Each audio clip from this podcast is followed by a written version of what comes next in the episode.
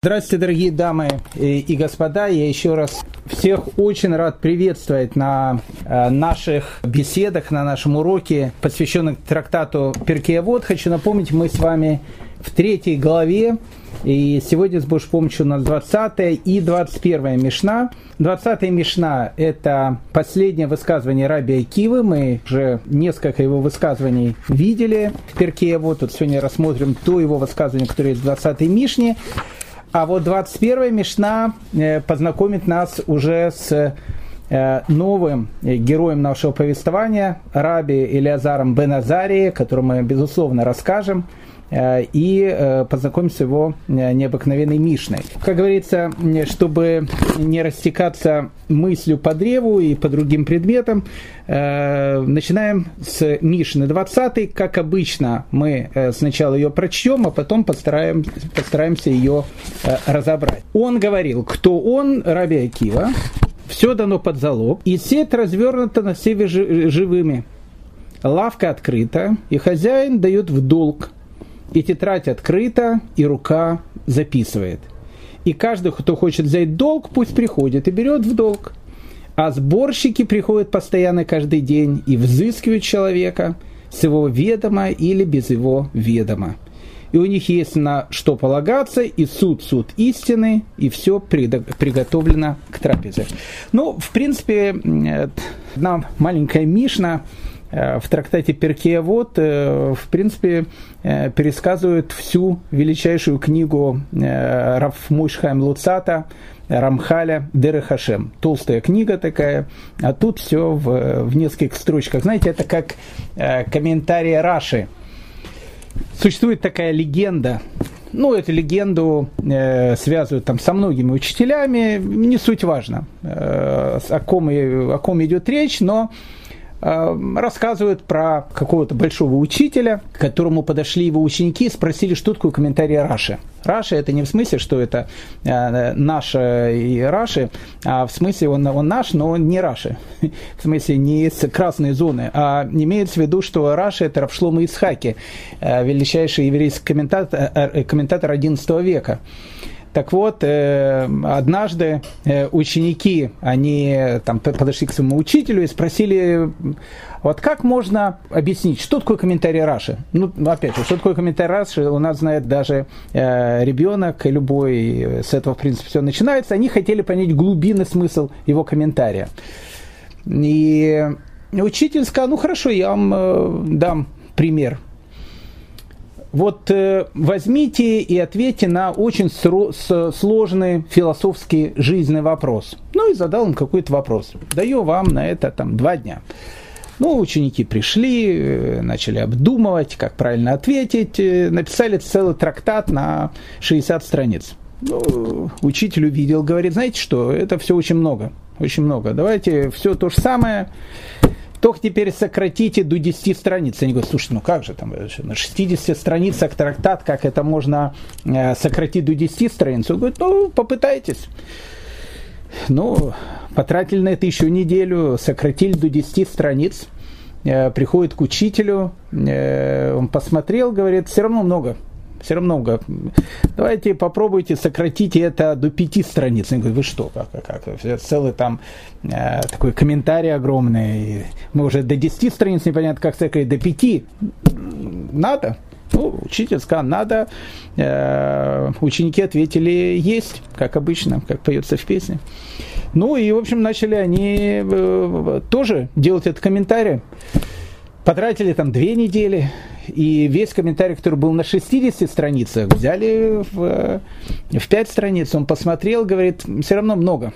Давайте, говорит, то, что у вас на пяти страницах, э, вбейте это в одну страницу. Он говорит, ну вы что, учитель, ну как, э, ну как так можно, в одну страницу, это же не, просто невероятно.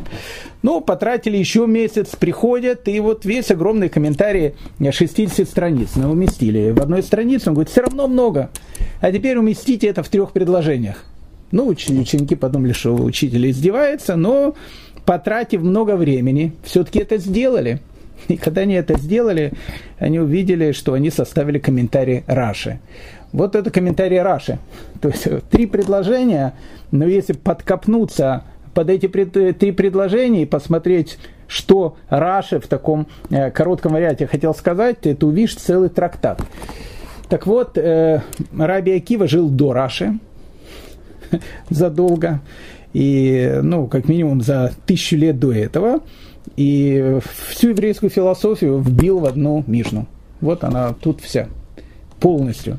Поэтому, дорогие мои дамы и господа, смотрите, либо э, мы с вами будем теперь сидеть, э, э не отходя от э, э, ваших голубых экранов э, несколько дней и ночей подряд. И я думаю, что это будет только вступление к этой Мишне.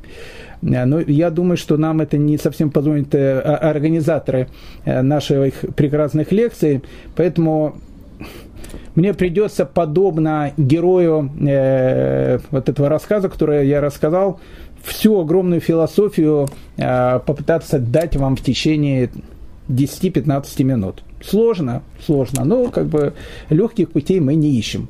Поэтому ну, давайте смотреть. Еще раз он говорил, это не я говорил, это он говорил. Он это Раби Акива. Все дано под залог. И сеть развернута над всеми живыми. Ну, о чем тут говорится? А говорится тут о жизни человека. О жизни человека. Человеку кажется о том, что он крутой.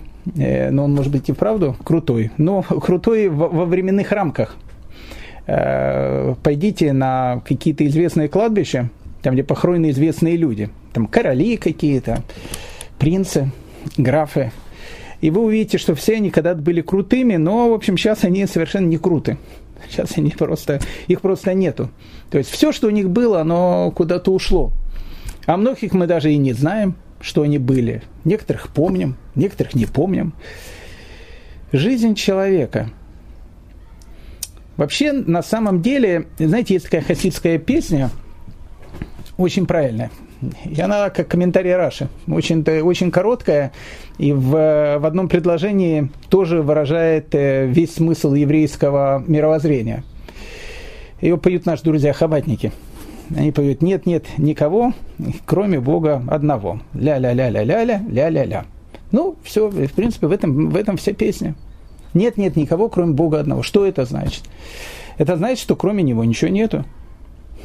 А я – ну, тоже как бы и не совсем есть. Не, ну, как бы человек, он и, и есть, и нету одновременно. А мир вокруг нас, а Вселенная, все, что есть вокруг нас. Не хочется входить в эти философские э, рассуждения, но, знаете, как говорят наши мудрецы, это все 3D-картинка.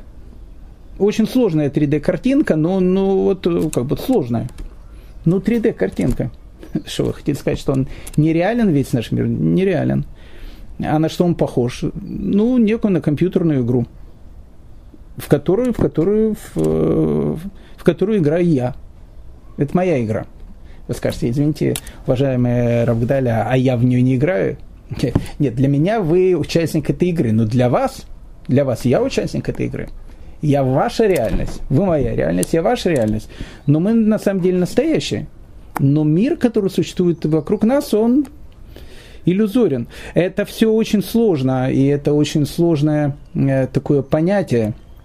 Но весь мир, действительно, как говорят наши мудрецы, он похож на ну, такую стимуляцию компьютерную, но очень-очень реальную, очень реальную. Постучишь по столу, стол настоящий, галстук э, как будто тоже настоящий, а все не, не настоящее, все не настоящее. И я вставлен в эту компьютерную игру, которая называется «Жизнь». О, интересно. А у этой игры есть какое-то правило? Очень легкое. На самом деле правило у этой компьютерной игры необыкновенно легкое. Можно сказать в течение полминуты. Не хотите? Пожалуйста. Правило этой игры, она заключается, вот написать, что наш мир матрица, абсолютно правильно. Наш мир матрица, я совершенно согласен. Э, правило этой игры очень простое – у тебя есть свобода выбора делать хорошо и не делать плохо. Э, секундочку, а что такое хорошо, что такое плохо? Но это еще э, классик спросил. Это спросила Кроха. Кроха, так и написано, сын к отцу пришел. И спросила Кроха. Так вот, э, у меня секретов нет, слушайте, детишки. папы этого ответ. Помещаю в книжке. Какой в книжке? В Торе. А тут все как бы четко. И если ты выполняешь волю Всевышнего, который сказал тебе делать так, и ты это делаешь, получаешь духовный бонус. А если кто-то говорит, ну это же все э, религиозный диктат, это же все религиозный диктат, они же сейчас, говорят, в оппозиции, мы-то, говорит, в коалиции, они-то в оппозиции, не буду выполнять религиозный диктат. Могу? Ну, конечно, можешь. Ну, как бы, в правилах игры ты можешь делать все, что угодно. Можно не выполнять религиозный диктат. И что мне за это будет? Ничего тебе за это не будет. Вообще просто ничего не будет. Как-то ничего. Просто ничего. Дырка от бублика. Дырка от бублика материальна, нематериальна. Бублик материален, дырка нематериальна. Поэтому выполняешь, ты выполняешь свою задачу в этой, в этой игре, получаешь очки – не выполняешь. А если человек говорит, а слушайте, а я хочу, э, вот интересная такая компьютерная игра, э, а я сам буду придумывать в ней правила, как играть. Можно? Можно, играй, пожалуйста. Но, но ты-то в игру уже не играешь. Ну, как бы ты играешь свою игру, но как бы очки ты в этой игре не получаешь. Игра работает по определенным правилам. Поэтому человек приходит в этот мир, который напоминает компьютерную игру, он очень сложный. И в этой компьютерной игре, это же не, не просто какая-то компьютерная игра, она очень сложная. Тут есть бегемоты, крокодилы, инфузории, туфельки, атомы, нейтроны, протоны, коронавирус. Ну, сложная она, она устроена сложно. Это же не, не разработка местной одесской э, компьютерной фирмы разработчиков. Это сложная. Она разработана Всевышним, самым лучшим программистом. Она очень сложная, это игра.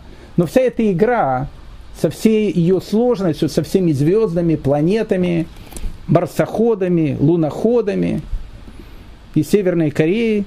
Это все сделано только для одного, для одного. Для чего? Для того, чтобы ты пришел в этот мир и чтобы у тебя была свобода выбора. Мир такой сложный вокруг тебя, потому что и свобода выбора, она сложна.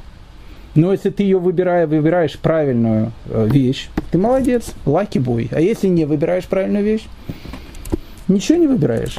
А что мы тогда в этой жизни выбираем? Ну хорошо, а если я выбираю что-то хорошее, что в результате я за это получаю? За это ты получаешь духовную криптовалюту. А зачем она мне нужна? Как, как зачем? Потому что для того, чтобы человек вошел в свою естественную среду обитания – а планета Земля это не естественная среда обитания. Ну, то есть, может, как бы, как бы Земля, она и естественная среда обитания, но тот мир, в котором мы находимся, не совсем естественная среда обитания человека. А где должен обитать человек? Он должен обитать в мире, который называется Алам Аба, будущий мир. А что это такое? А я не знаю. Ну, Рамбам не знал, и я не знаю. Ну, как бы, ну, мы знаем, что он есть. И мы знаем, что человек изначально, первый человек, он должен был войти туда, но он туда не вошел. Раз он туда не вошел, все мы его потомки, сейчас пытаемся э, прийти обратно. Ну, то есть, это, знаете, как в игре. Он сделал неправильный ход, на 6 тысяч лет пошел назад. А теперь э, приходится наворачивать все эти 6 тысяч лет, чтобы прийти к тому состоянию, в котором он был когда-то, и войти туда. И в этом мире естественная среда обитания человека – естественная среда. Он будет в теле и в душе, в теле и в душе. Но чтобы войти в этот мир, чтобы войти в этот мир, в котором является естественная среда обитания человека, он должен иметь э, определенную криптовалюту, достаточное средство для того, чтобы купить туда билет. А если на билет не хватит, ну тогда, тогда тебе дадут мороженое в этой жизни. Ты его покушаешь, а в кинотеатр, в кинотеатр не попадешь в театр не попадешь. То есть для того, чтобы туда попасть, у тебя должно быть достаточно средств, чтобы туда попасть. Ну, а может быть на балконе, стоячие места, это будет дешево. Это намного меньше. Но это тоже определенная сумма. Понятно, чтобы сидеть в первом ряду, э, нужно, нужно очень постараться. Но хотя бы на галерке хотя бы даже не, не сидячее, а стоячее место, ну, хотя бы как минимум попасть в этот зал, в этом, в принципе, и, и, вся игра. Ну, она, правила легкие. И человек э, в результате попадает к себе домой. Так что теперь закрыться и на этот мир смотреть как на полную иллюзию, э, и, и что теперь все, значит, э, этим индусом теперь стать, в нирване сплошной сидеть, тогда тоже проиграл. По одной простой причине, потому что то, что я сказал, это правила игры. Но все остальное, оно реально для тебя. И вся эта жизнь, она реальна, и стол этот реален, диктофон, и э, телефон, и вы реальны, и я реален. Все реально для нас – и вся эта реальность для нас, она дается только для того, чтобы мы могли выбрать между плюсом и минусом.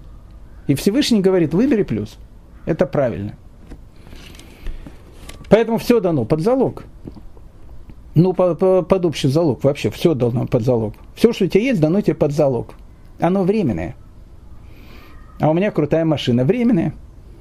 Вообще же моя. Э, в документах написано. Ну, хорошо, ну, ну проезжаешь ты 100 лет, ну, 120 лет. Ну, все. Потом э, момента мора, а может не момента мора.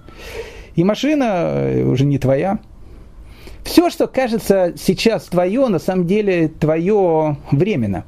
Ну, временно, ну, временно оно. Ну, это, э, долгосрочная аренда. Аренда долгосрочная. Мое, мое, твое. Ну, аренда долгосрочная. А реально кому это все принадлежит? Мне, не мне. Потому что, потому что ты ничего не, не возьмешь с собой, когда отсюда уйдешь. Это как во сне. Знаете, во сне можно иметь все, что угодно. Миллион долларов в банке, машины, самолеты, пароходы, и даже кататься на них, и даже этими деньгами во сне расплачиваться. Но ты понимаешь, что ты все это не протащишь в реальную жизнь. Когда тебя жена разбудит в пол восьмого утра со словами «проспайся на работу, опаздываешь», все, что у тебя там было, оно исчезнет. И невозможно оттуда перенести это сюда. Точно так же, как отсюда. Вот это материально невозможно перенести туда. А зачем же мне это все дано под залог? Потому что при помощи этого залога ты можешь выполнять свою роль в этом мире. А какую роль в этом мире? Выбирать между добром и злом. Все тебе дано, тебе дан инвентарь. У каждого человека разный инвентарь. У кого-то инвентарь э, э, небоскреб в Манхэттене. Это его инвентарь. А у кого-то инвентарь э, не очень большая там зарплата и жена сварливая и так дальше. Это его инвентарь. Хуже э, или лучше он другого, не знаю. Но как бы у каждого свой инвентарь. Каждому дается своя роль в этой жизни. А почему у каждого такая роль? А для этого уже надо читать Дерech Хашем Рамхаля. А мы же сказать, что мы это за 10 минут попытаемся объяснить. Поэтому все дано под залог. Все, что есть в этом мире, дано под залог. И сеть, сеть развернута над всеми живыми. Сеть развернута над всеми живыми значит о том, что рано или поздно в эту сеть ты попадешь. Лучше поздно. Это имеется в виду, когда человек уходит из этого мира.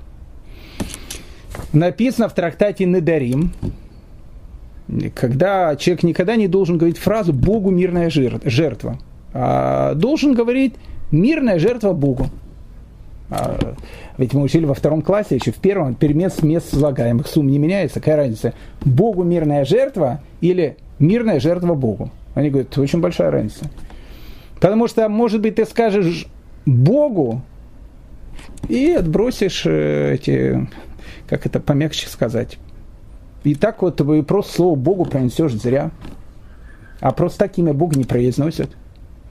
Поэтому лучше скажи мирная жертва. Если что-то с тобой, то ты Богу не сказал. А если уж сказал Богу, ну, достоился. Значит, достоился сказать эту фразу. Человек не знает, когда он уйдет и сколько он живет. Хочется подольше. По каждому. И это лучше. Потому что чем больше у тебя времени игры, тем больше ты духовных бонусов заработаешь. Поэтому человек должен заниматься своим здоровьем, потому что делать для этого все, чтобы прожить подольше. Поэтому все дано под залог. И все это развернуто над всеми живыми. Мы поняли, о чем идет речь. Лавка открыта, и хозяин ее дает в долг, и тетрадь открыта, и рука записывает. Это важная вещь очень. Все, что с тобой происходит в этом мире, все записывается. Ну, абсолютно все. А то, что я там э, тихо, шепотом, э, когда никто не слышит, в темной комнате, там будет сказано через громкоговорители. Причем при всех. Ну, абсолютно все.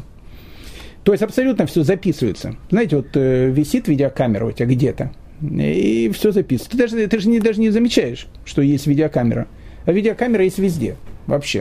Ну, просто везде.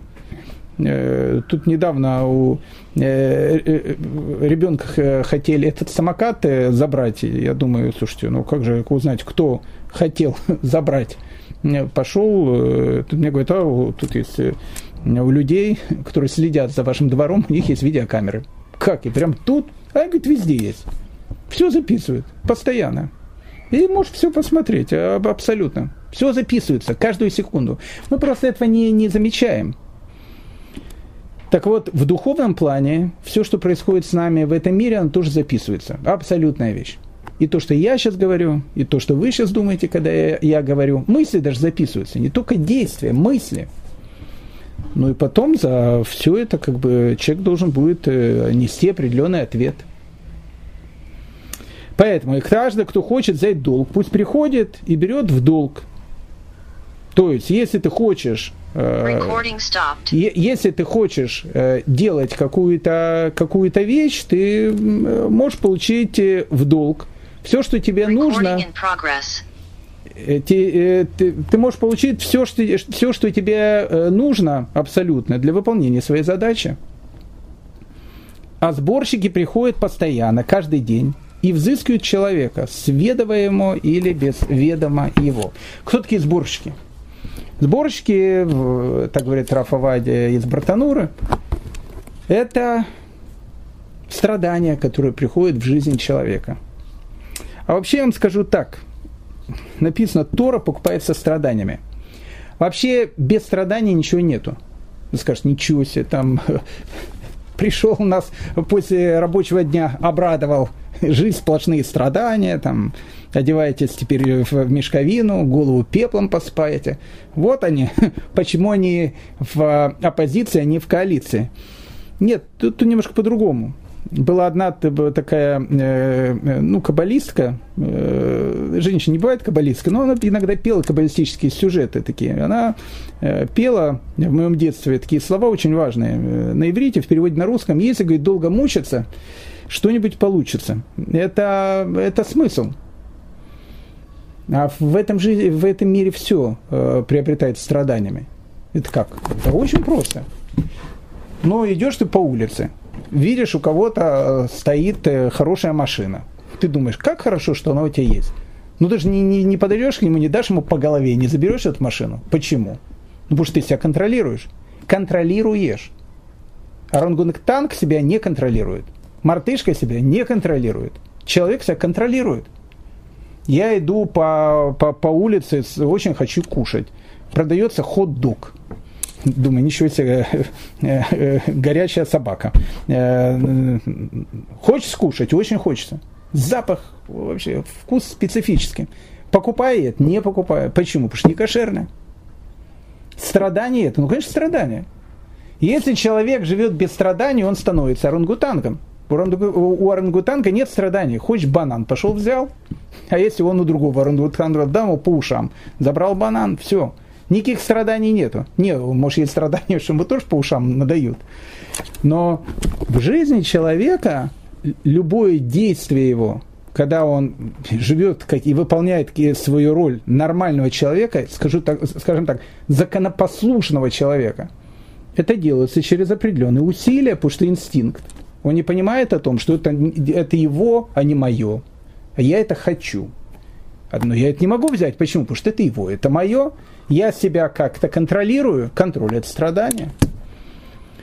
Поэтому страдания в этом мире есть постоянно. Почему? Потому что страдания – это результат свободы выбора.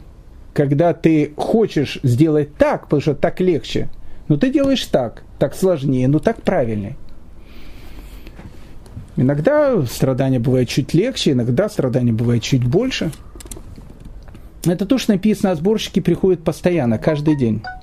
Имеется в виду, кто сборщики? Страдания. И взыскивают человека с его ведома или без его ведома. Причина страданий может быть совершенно э, неоднозначная. Рамхали их описывают в своей третьей главе Дерехашема множество – Страдание может быть из-за того, что э, то, что человек немножко пострадал, с него списался, допустим, его более серьезный приговор. То есть он должен был получить более серьезный приговор, а так немножко пострадал, и все как бы списано. Страдание может прийти для того, чтобы человек предупредить о чем-то. Ну, ведет он себя плохо. Всевышний взял, э, человек потерял э, 100 шекелей, думает, 100 шекелей потерял, а что я их потерял? Подумай. А подумай, что ты сделал такое, что потерял 100 шекелей. Может, ты к деньгам относишься не совсем правильно. Может, ты долг кому-то не отдал. Может быть, это пришло тебе что-то напомнить. Потому что если ты это не поймешь, тебе заберут намного больше. Поэтому страдания, они могут быть совершенно разных видов. Совершенно разных видов. Но они приходят постоянно. Постоянно приходят человеку. Как относиться к страданиям? Как сказал Хофицхайм, у него есть такая, такой образ, очень интересный. Он э, рассказывает э, такую вещь, но опять же, это страдание и искупление. Не все страдания искупления. Э, но он рассказывает такую притчу. Э, вот был один такой э, человек, э, он арендатор, как это было часто в старые времена, взял у помещика в аренду какую-то какую там собственность, конец года хозяин уехал и назначил вместо себя какого-то алкоголика, чтобы он его, как бы, в общем, заменял. И приходит этот еврей-арендатор, он всегда давал 300 золотых за год.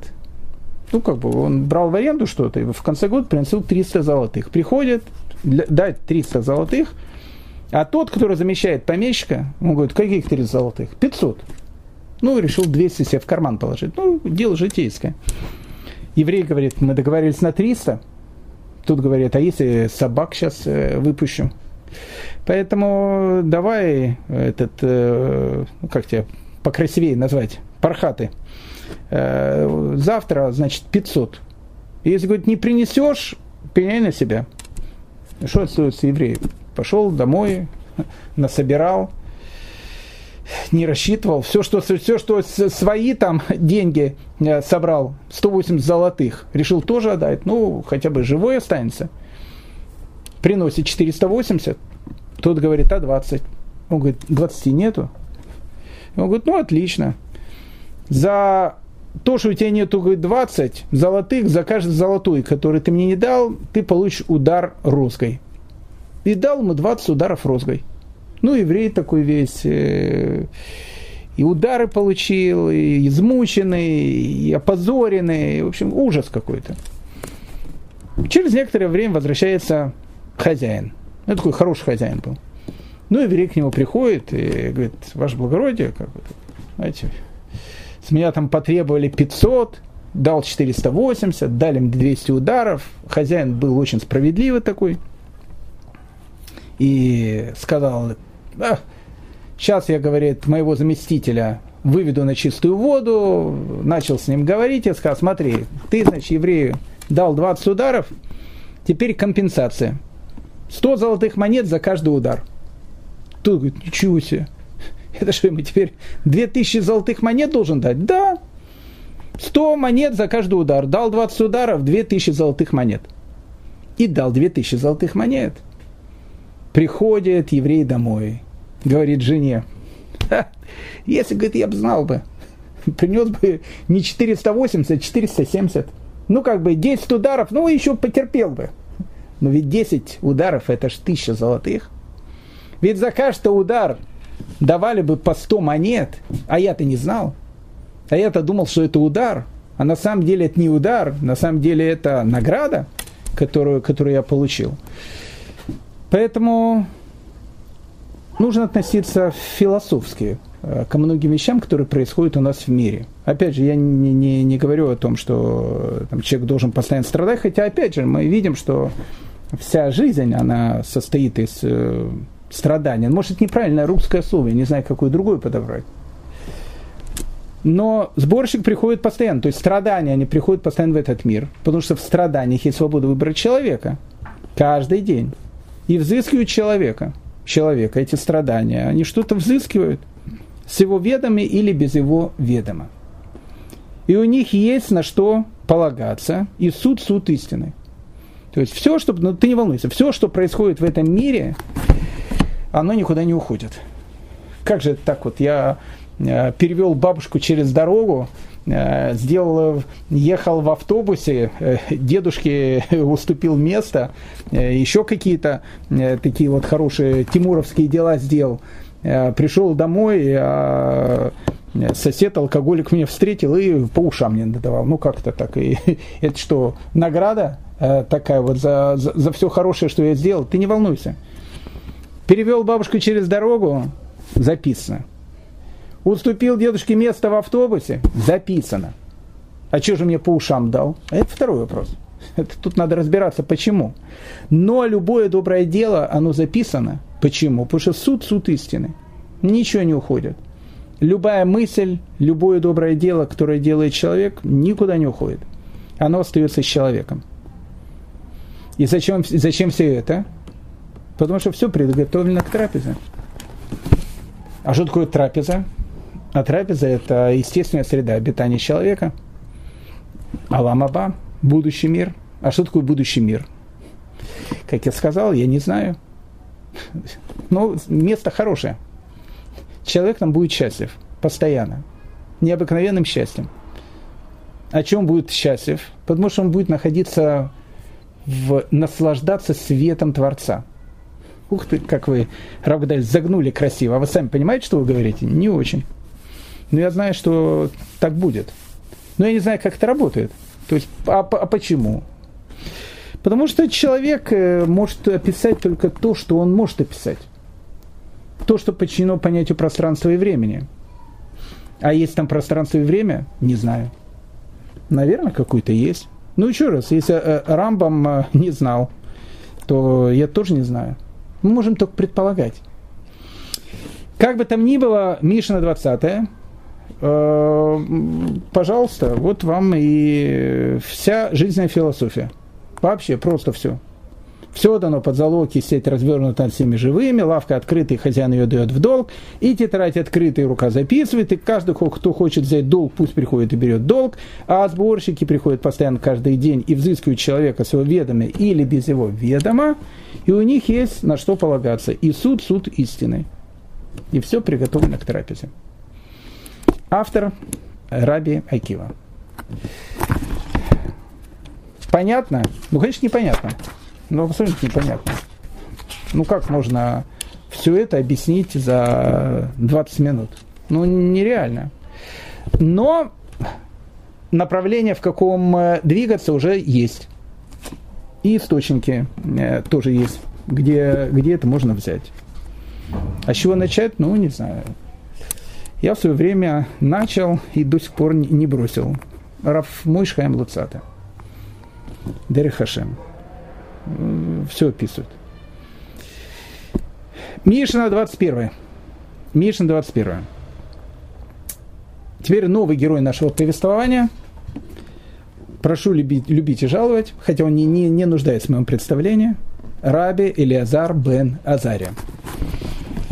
Написано в Талмуде, если тебе приснился Раби Элиазар бен Азария, жди увеличения зарплаты.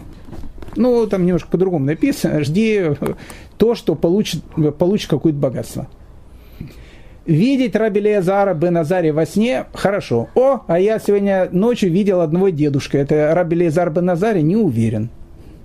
Потому что э, нет, хотя Раби Лезар бен Назарев, вполне вероятно, был дедушкой, но э, когда мы его встречаем первый раз в Талмуде, ему было 18 лет – он еще был молодым человеком. Не-не-нет, я видел, он как бы как молодой такой, но э, выглядит как дедушка, э, 70-летний. А тогда, да, это Раби Азар бен Назария.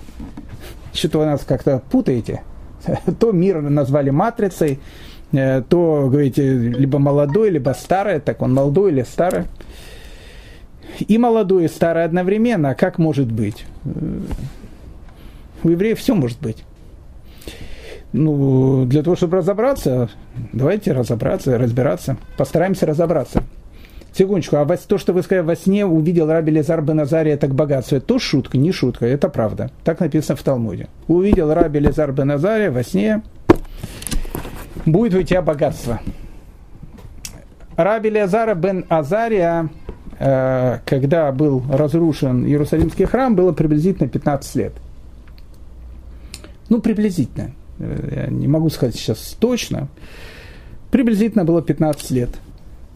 События, которые будут связаны с, э, ну, наверное, самой известной историей, в которой он будет упомянут, она написана в трактате Брахот – по-моему, на 27 странице, если я не ошибаюсь. Э, да, не ошибаюсь. 27 страница Бет и начало 28 страницы. Гмара рядом, буду подглядывать. Так вот, э, как написано в Талмуде, в трактате Брахот, когда с Раби Лизаром Беназаре произошла самая известная история в его жизни, ему было всего лишь 18 лет. Потом мы будем тоже встречать Раби Лейзара Беназария, но э, хотя бы как одного из э, э, участников э, делегации, которые будут ехать э, в Рим для того, чтобы э, просить у римских императоров какие-то послабления тех страданий, которые были у евреев после восстания. Э, но это будет позже.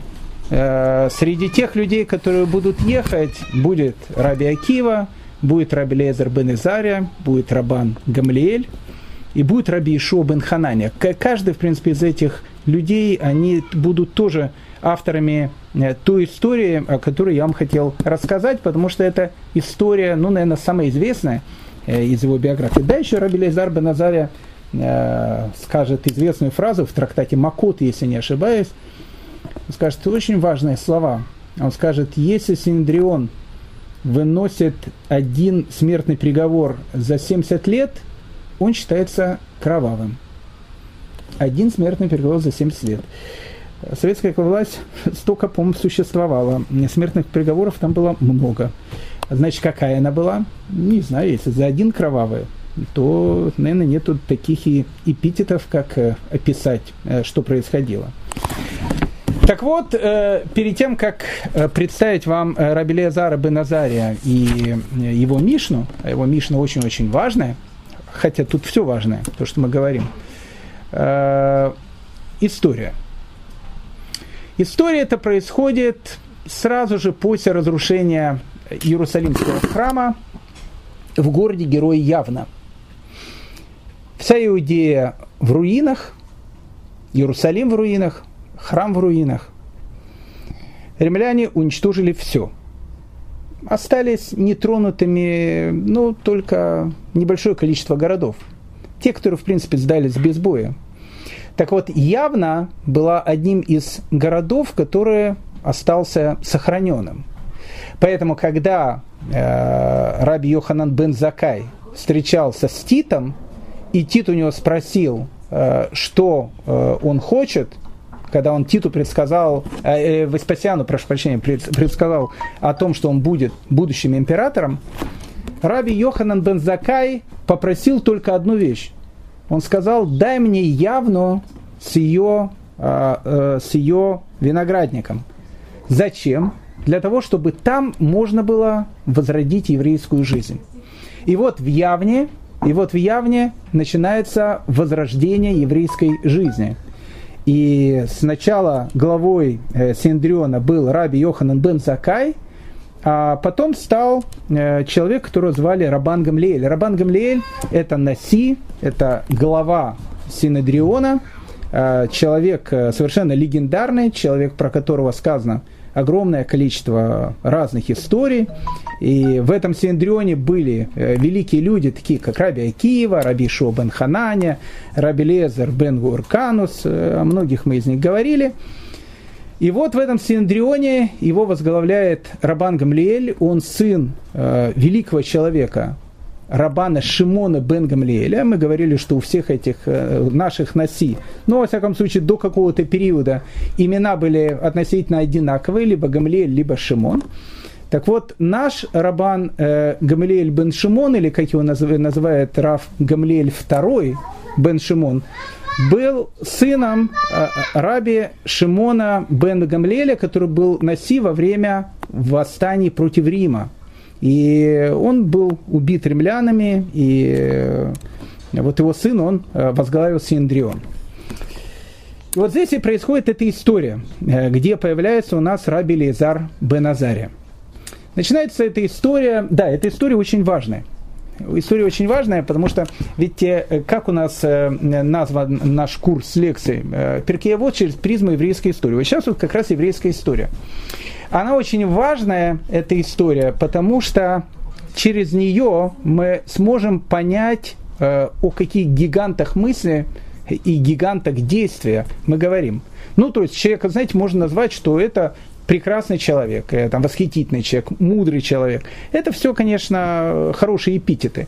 Надо смотреть на действия. Так вот, в этой истории, в этой истории, вот наблюдайте за героями этого повествования. Потому что каждое действие, которое они делают, оно очень-очень типичное.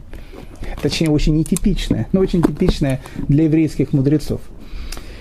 Начинается эта история э, со следующего.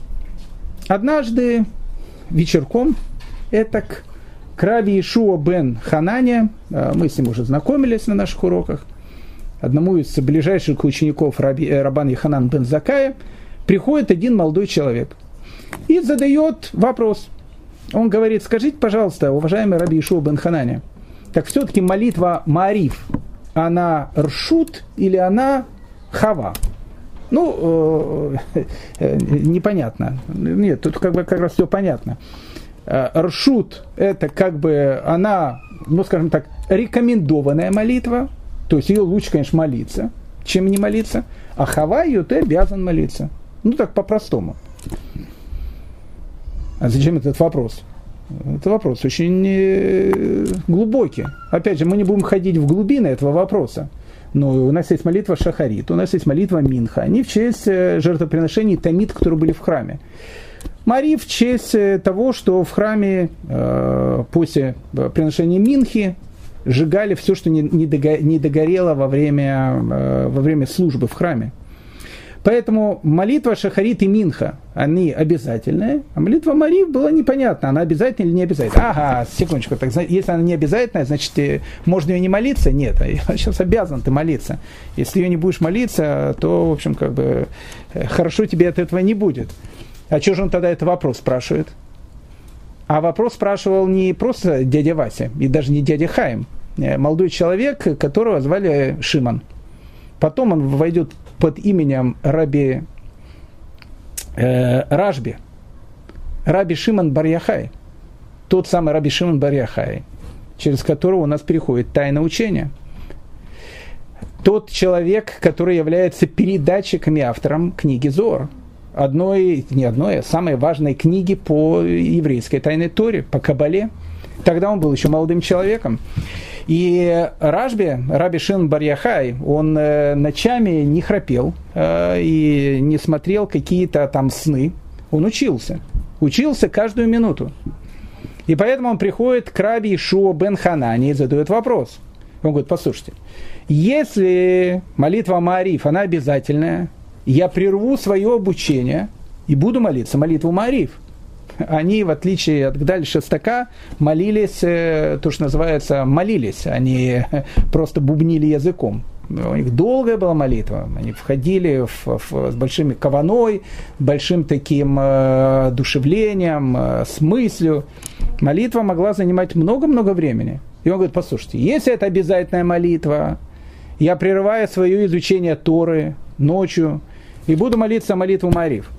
Но если она рекомендательная молитва, то есть ее надо молиться, но если есть какая-то вещь, которая может отодвинуть, а в данной ситуации я изучаю Тору, так может ее можно отодвинуть.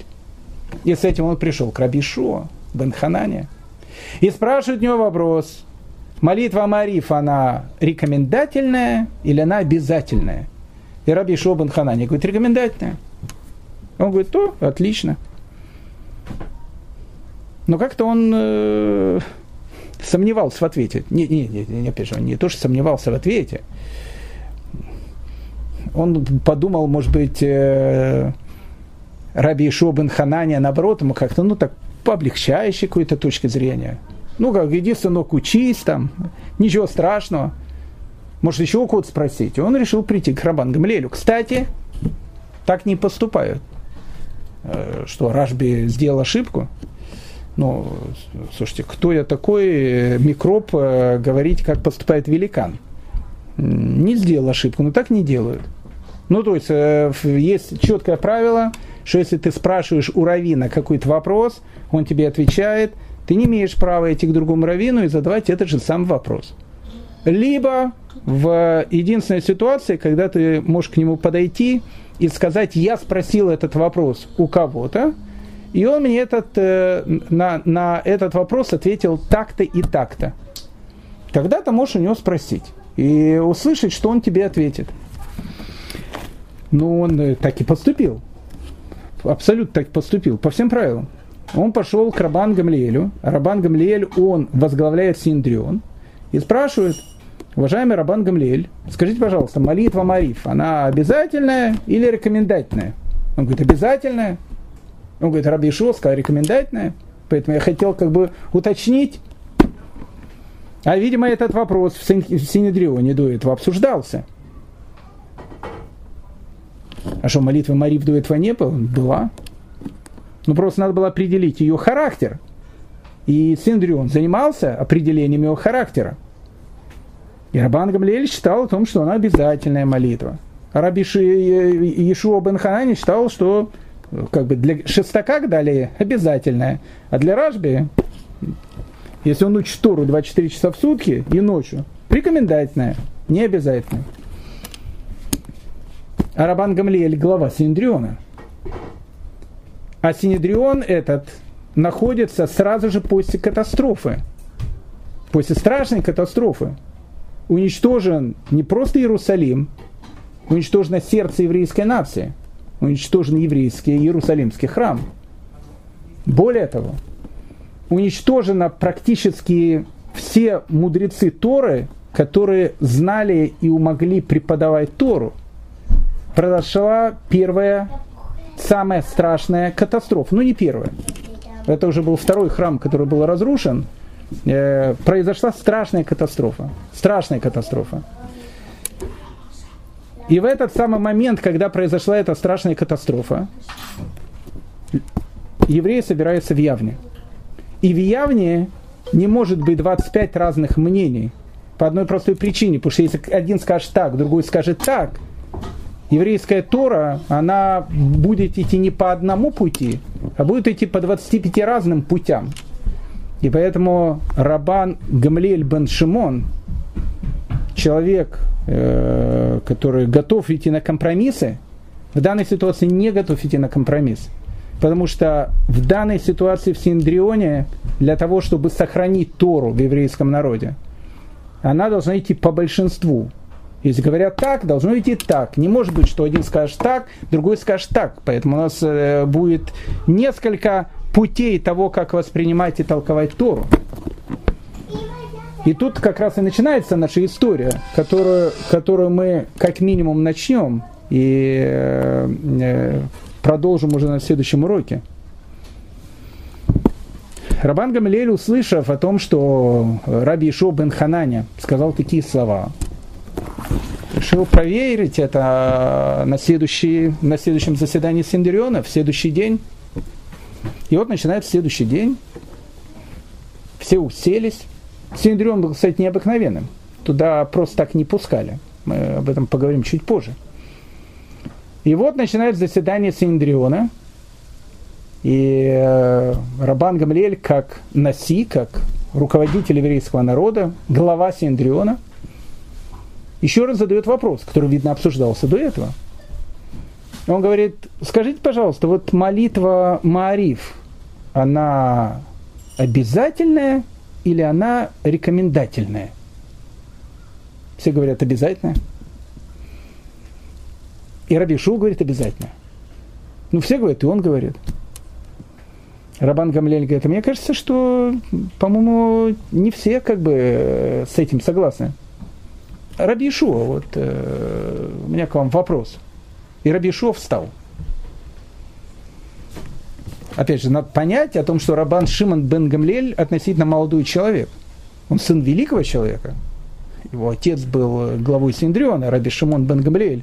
Он погиб во время восстания, как мы сказали.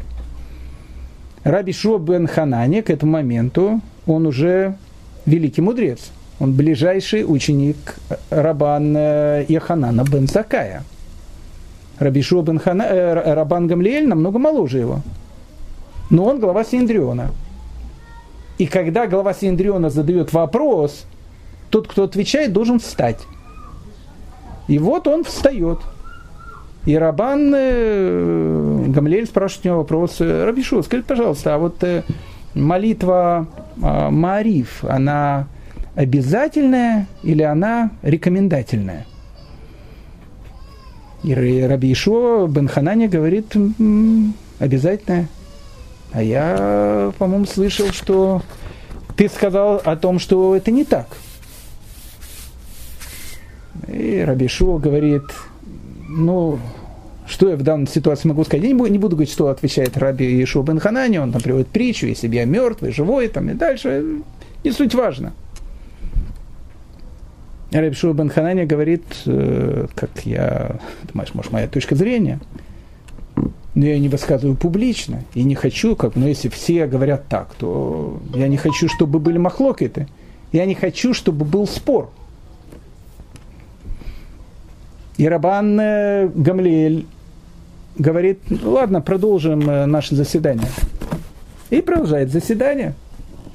А Раби Ханане стоит. Он ему не сказал сесть. Раз он не сказал сесть, значит он стоит. И заседание продолжает идти. А когда идет э, это заседание, а заседание идет в Синдрионе, таким образом, что э, всегда, когда говорит «носи что-то», есть человек, которого зовут Тургеман. Тургеман – это такой микрофон. Ну, и не совсем микрофон. В данной ситуации Тургеманом был э, Худспит. И я, может, микрофон. Худспит был величайшим мудрецом. Но по профессии он был Тургеманом. А что такое Тургеман? А что такое Тургеман, дорогие мои друзья, мы уже поговорим в следующей серии, потому что э, время наше э, подошло к концу, э, к сожалению, и в следующей серии мы продолжим эту совершенно потрясающую историю, на которой мы попытаемся, из которой мы попытаемся познакомиться с, Рабан, с, с Раби Лезером Беназарией, понять масштаб этого человека, этой личности. Тогда нам будет более понятно его учение.